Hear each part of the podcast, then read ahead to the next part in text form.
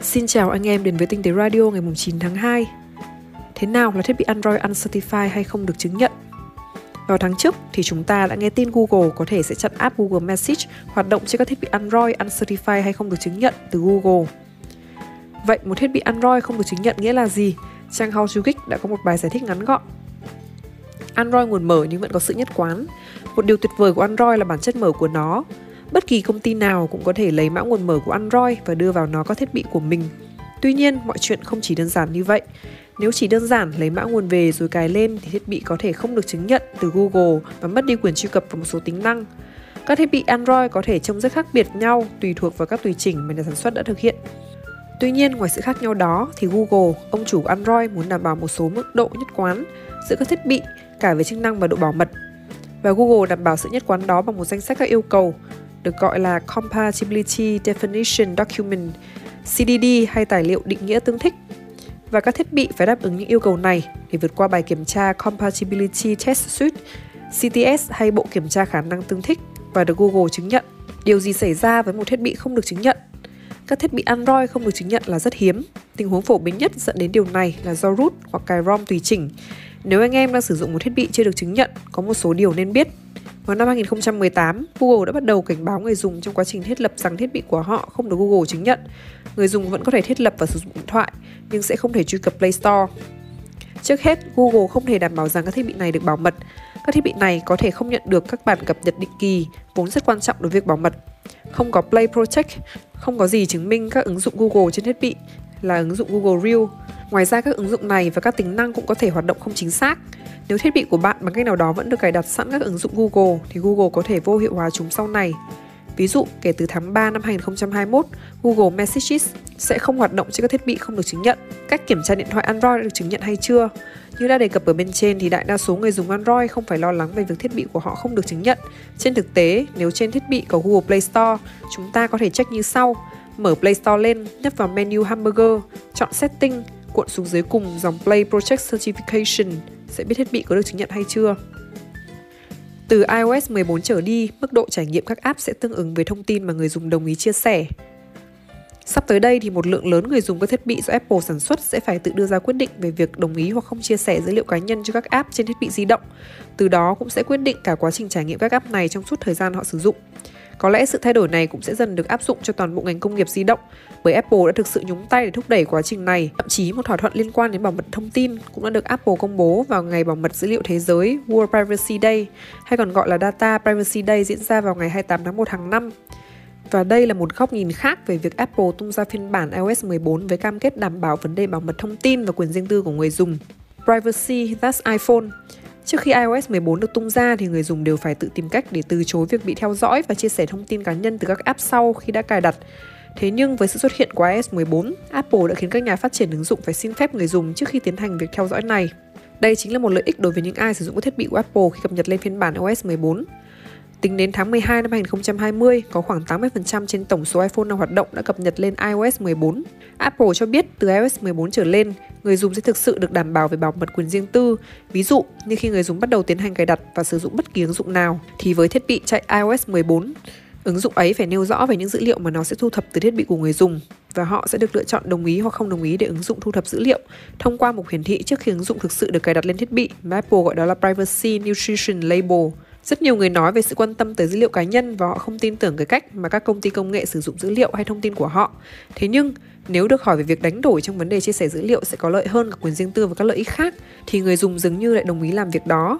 Đây có lẽ cũng chính là mâu thuẫn mà sắp tới đây Apple sẽ tạo điều kiện cho người dùng của họ lựa chọn một trong hai quyền lợi, hoặc là chấp nhận để ứng dụng theo dõi thông tin và dữ liệu, nhưng bù lại thì sẽ có được trải nghiệm sử dụng ứng dụng tốt hơn, hoặc là không cho phép hoặc hạn chế việc bị theo dõi để có thể bảo mật thông tin và dữ liệu riêng tư nhưng sẽ gặp một số hạn chế trong trải nghiệm sử dụng ứng dụng. Thế nên, có lẽ đến lúc người dùng phải thực sự suy nghĩ về nhu cầu trong việc trải nghiệm ứng dụng của mình. Cách tiện nhất để fix lỗi chính tả khi gõ phím trên iPhone, hãy dùng tính năng trackpad của bàn phím. Thường khi chúng ta nhắn tin hay gõ text trên iPhone, nếu gõ sai một chỗ nào đó thì cần nhấn giữ lên chỗ sai để hiện lên con trỏ, sau đó dê ngón tay trên màn hình để đưa con trỏ đến đúng vị trí cần sửa. Nhưng cách này có một bất tiện là ngón tay sẽ che mất một phần text nên sẽ khó để đưa con trỏ đến đúng vị trí. Lúc này chúng ta có một cách tiện hơn. Với bàn phím stock của iOS hỗ trợ từ iOS 12 trở lên, haptic touch vào phím space tức thì bàn phím sẽ mờ đi và biến thành một cái trackpad. Sau đó dê ngón tay trên màn hình thì con trỏ sẽ đi theo thao tác dê y như trên máy tính vậy. Dê tới chỗ sai để sửa là xong rất nhanh. Với bàn phím bên thứ ba thì khi áp tích touch vào phím space thì bàn phím cũng sẽ biến thành trackpad tương tự như bàn phím stock. Nhưng bàn phím bên thứ ba không dê con trỏ lên xuống tự do được như bàn phím stock, mà chỉ có thể dê ngang để con trỏ chạy qua từng ký tự đến chỗ cần sửa và nếu dê đến cạnh màn hình rồi thì giữ nguyên ngón tay tại đó thì con trỏ sẽ tự động chạy nên đối với bàn phím bên thứ ba thì anh em dùng cách truyền thống là nhấn giữ chỗ sai rồi dê ngón tay sẽ nhanh hơn đây là thủ thuật để sửa nhanh lỗi chính tả trên iPhone và iPad hy vọng sẽ giúp ích được cho anh em Đi về quê bằng máy bay vào dịp Tết thì chú ý gì? Moss Duy Lân đã chia sẻ một số cách để bạn có thể bay mà vẫn hạn chế tối đa nguy cơ nhiễm bệnh. Đầu tiên là check-in online tại nhà.